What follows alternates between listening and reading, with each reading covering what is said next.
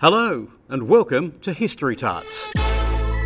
Bite sized morsels of history they never taught us in school.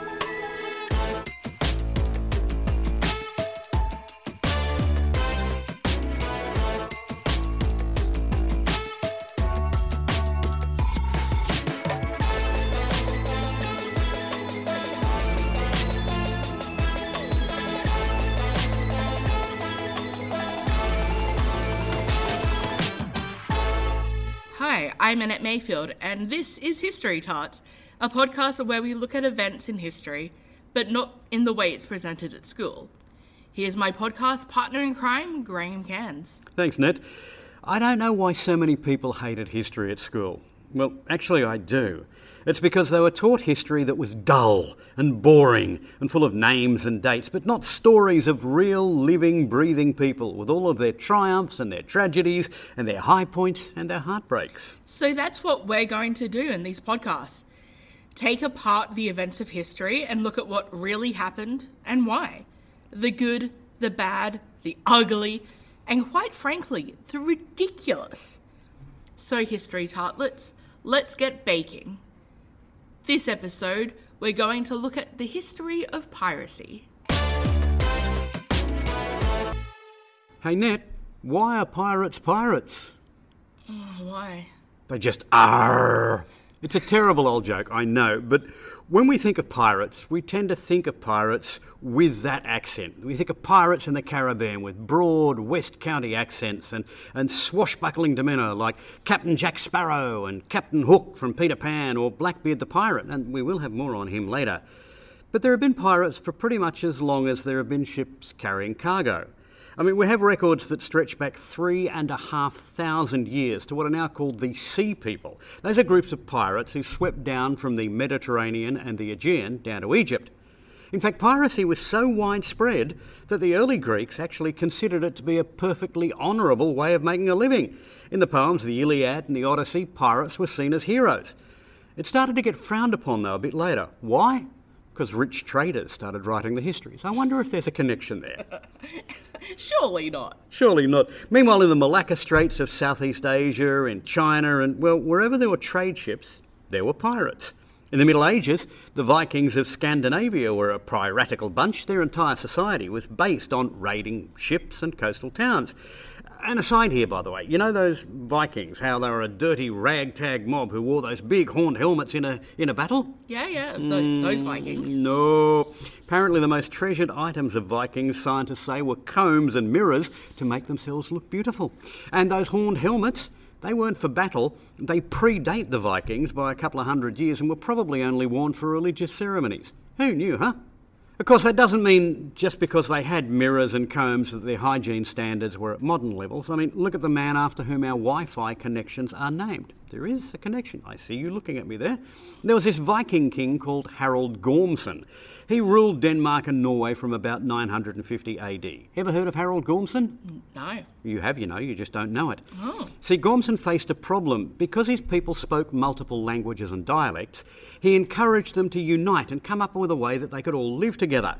Just over a thousand years later, when Danish engineers were coming up with a way to make multiple devices, like our phones and our computers, unite, they named it after King Harold and his most identifying feature. You still don't know who Harold was? I can't think of anything called like Hagor or something. Nope. Apparently, Harold Gormson's teeth were so rotten that he was nicknamed Bluetooth. Oh, oh, yeah, all right. and hence the name. None of which has anything to do with piracy, but I, I just love that story, so I had to throw it in. But when we do think of pirates, most of us think of the pirates of the Barbary Coast and the pirates of the Caribbean. The Barbary pirates, they were the Muslim pirates and privateers who operated out of North Africa and into the Western Mediterranean. Now, it's probably important to differentiate between pirates and privateers at this point. Do you know the difference?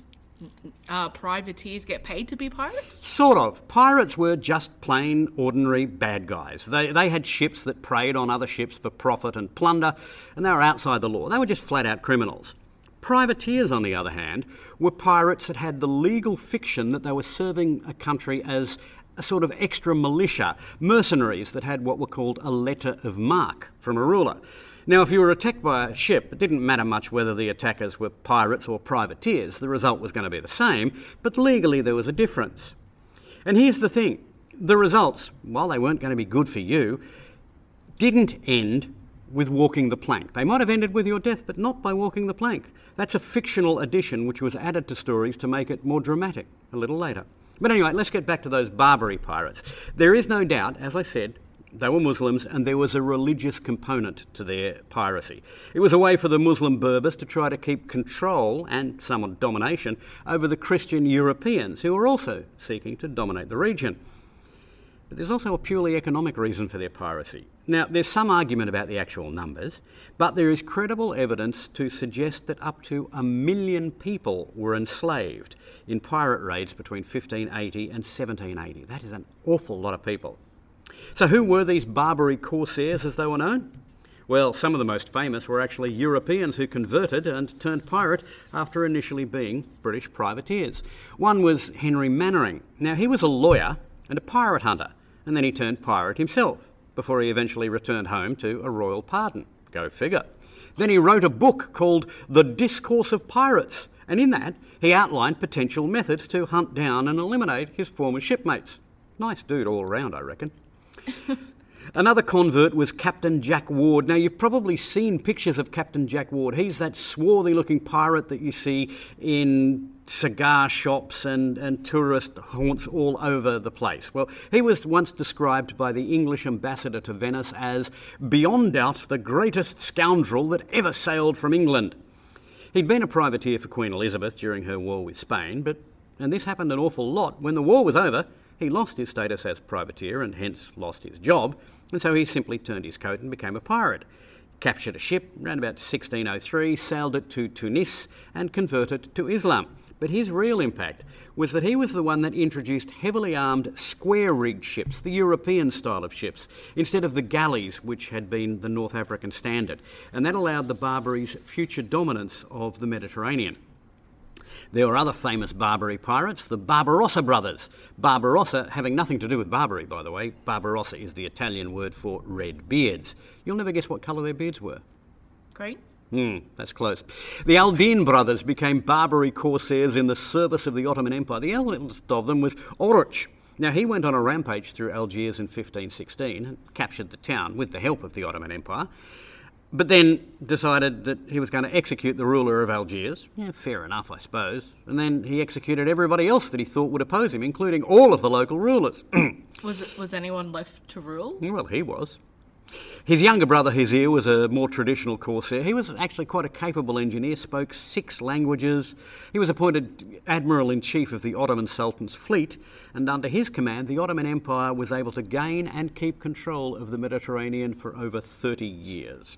So those are a couple of Barbary pirates, but there is one more Barbary pirate I'd like to talk about. Her name was Sayyida al Hurra. Yes, her name. She was a female Muslim cleric. That's something that would come as something of a surprise to ISIS these days. Uh, she was a merchant. She was the governor of Tetuan and later the wife of the Sultan of Morocco.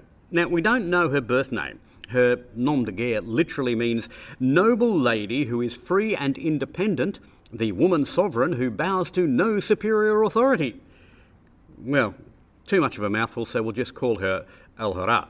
She was born around 1485 in the Emirate of Granada. That's in what is now Spain, but she was forced to flee to Morocco when she was very young because the Reconquista, that's where the Europeans reconquered Spain and Portugal, the Christian invasion.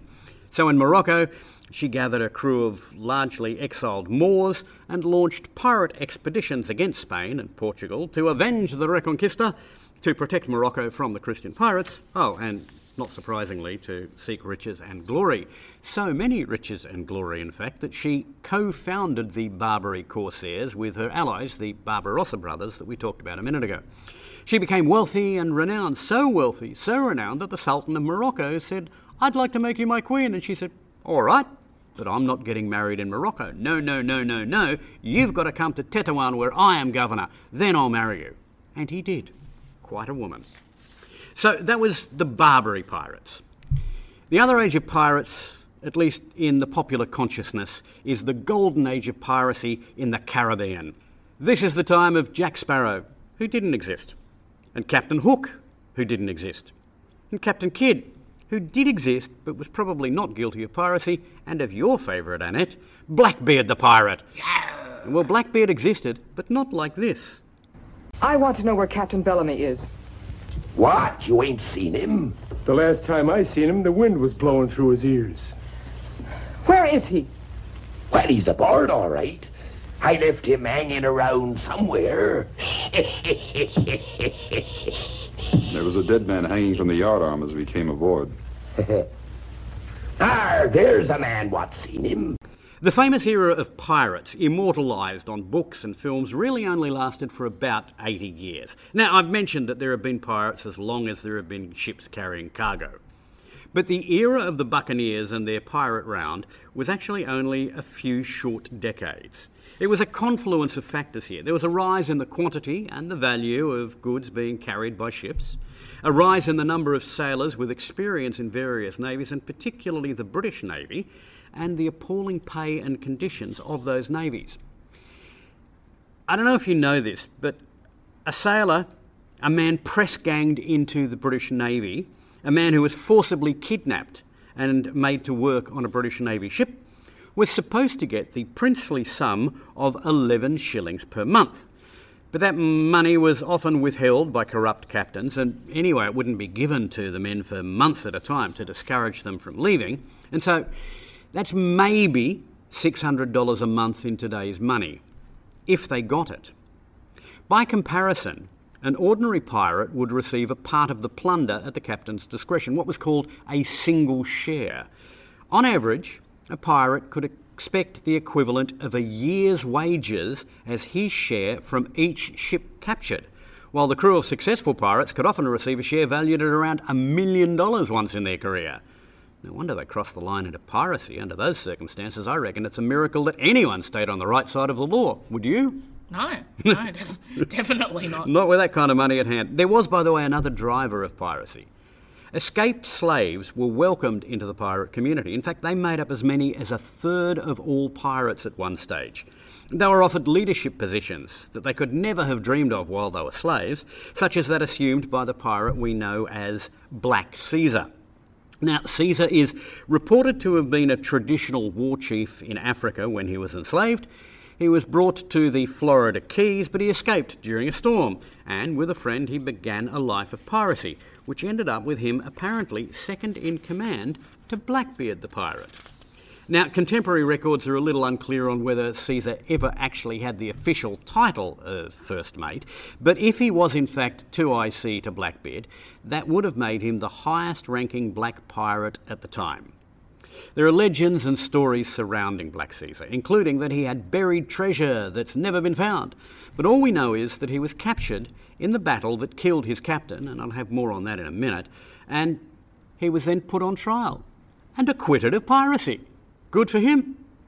Mm, You would think so, but no. He was, after all, a slave before he became a pirate, so back into slavery he went. Some reports suggest he ended his life as a cooper, making barrels of whiskey and beer and such things, uh, and died around the age of 70. But in any case, he was an example that enslaved Africans who were considered the lowest of the low could carve a new place for themselves if they joined the pirate fleet. It kind of makes sense, doesn't it? If you were a slave on a ship, you have so much intel about the layout of the ship, you know, where the good stuff's normally kept. Mm-hmm. It's it's a golden strategy. Yep, and it worked for an awful lot. As I say, up to a third of pirates. That's that's something that most people don't know. And you could reach the heights of being 2IC to Blackbeard the pirate, one of the most famous of the Caribbean pirates. Now you know about Blackbeard the pirate, Annette. He's one of my favorites. Edward Teach. He was a sailor, apparently on one of the privateer vessels in the war between Spain and England and France for control of the North American continent. Uh, he then settled in the Bahamas and decided, as the Disney song goes, Yo ho, yo ho, a pirate's life for me. We pillage, plunder, we rifle and loot, we kidnap and ravage and don't give a hoot. We extort and we pilfer, we filch and we sack, maraud and embezzle and even hijack. Yo ho, yo ho, a pirate's life for me. Thank you. A colourful character, he apparently used to light fuses in his hat just so he could scare his enemies. Blackbeard once blockaded an entire town in South Carolina and ransomed the townspeople as hostages. But he was somehow pardoned after all of that, and then decided that being on the honest side of the law, well, really didn't suit him, so back to piracy he went. You don't often hear pirates doing stuff on land, do you? No, It's- but they've got to go somewhere, if only to bury their treasure, I suppose. yeah, yeah. Yeah. Thing about Teach is that he was a big dude. He was ferocious looking. But it appears that he actually used bluster and his image rather than violence to achieve his aim. So, despite what we heard earlier from a movie about Blackbeard, he didn't actually ever have any record of having killed or harmed those he'd captured. Which might be why he's become considered the archetype for the Caribbean pirate in popular fiction. Didn't do him any good in the end, though. After Blackbeard returned to piracy, the governor of Virginia sent a party of soldiers after him. They bailed him up on board and stabbed him 20 times, and then shot him five times as well, just to make sure. Poor Captain Blackbeard. But if Blackbeard suffered an ignominious fate, at least he deserved it. I mean, there was another famous pirate, Captain Kidd, who almost certainly did not. William Kidd was a Scottish sea captain who had clear letters of marque, that is, those authorities from the king to capture ships. But he fell foul of some politicians in London and was eventually hanged as a pirate for carrying out their orders.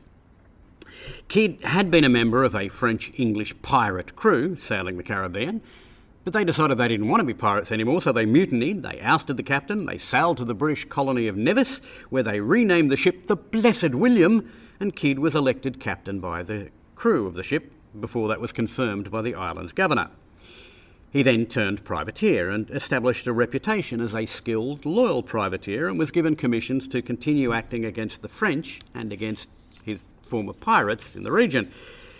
But he also had a habit of thumbing his nose at the powers that be, which is one of the things I like about William Kidd, but it didn't do him any good in the end. One example, he hand selected a crew for one of his ships and then refused to salute a British naval ship as they sailed past. no! The Navy ship fired a shot to say, How dare you, ruffians! You will salute! At which point, Kidd's crew then turned around, dropped their dacks, and started smacking their derrieres, effectively mooning the British captain. It's a salute of some sort, I uh, guess. Yeah, not the salute that the captain wanted, I have to tell you.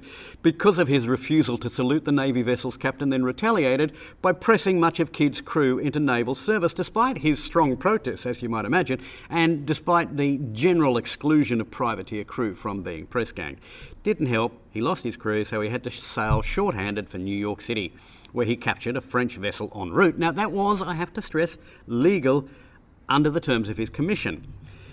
Then, to make up for the lack of officers, he picked up a replacement crew in New York, the vast majority of whom were known and hardened criminals and former pirates.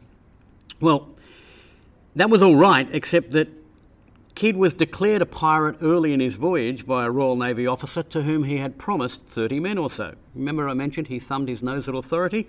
Well, he sailed away during the night to preserve his crew and didn't hand over those 30 men or so, and so he was declared a pirate. Another example of the disastrous consequences. The big problem, it seems to me, was that Captain Kidd was closely associated with some leading opposition politicians back in London, and the government decided to punish him for that.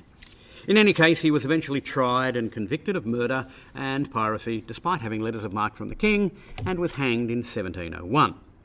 All of which is, I have to say, quite sad, but what makes Captain Kidd so famous is the reports, never confirmed, of his buried treasure. Arr. There was a 1701 song, Captain Kidd's Farewell to the Seas, which lists 200 bars of gold and silver dollars manifold we seized uncontrolled. There were later novels which referred to Kidd's supposed treasure. They include Edgar Allan Poe's The Gold Bug, Washington Irving's Kidd the Pirate, and, of course, Robert Louis Stevenson's Treasure Island. But the funny thing is, despite all of the claims of buried treasure, the only booty ever actually recovered was a small cache on New York's Long Island, and that was recovered long before Captain Kidd's trial. So if there is buried treasure out there, it's unlikely to ever be recovered. And that makes me sad. Maybe it's a case of, oh no, oh no, no pirate's life for me. They'll cut off your head and hang you till dead without any gold. This really gets old, so oh no, oh no, no pirate's life for me. Oh, and before we go, in it, a question. What's a pirate's favourite letter? What is it? Everybody thinks it's R, but no. A pirate's first love is the sea. Oh, okay. Yeah. Well, thanks. Thanks, Graham. You're welcome. Maybe my jokes should be buried in history as well. That's pirates. In our next episode, we're going to look at the Emu Wars of Australia. I'm excited at this one. A war against a bird that we lost twice. Meanwhile, if you've got an aspect of history that you want to see given the History Tart treatment, let us know. Historytarts at gmail.com is the email to reach us. We'd love to hear from you real soon.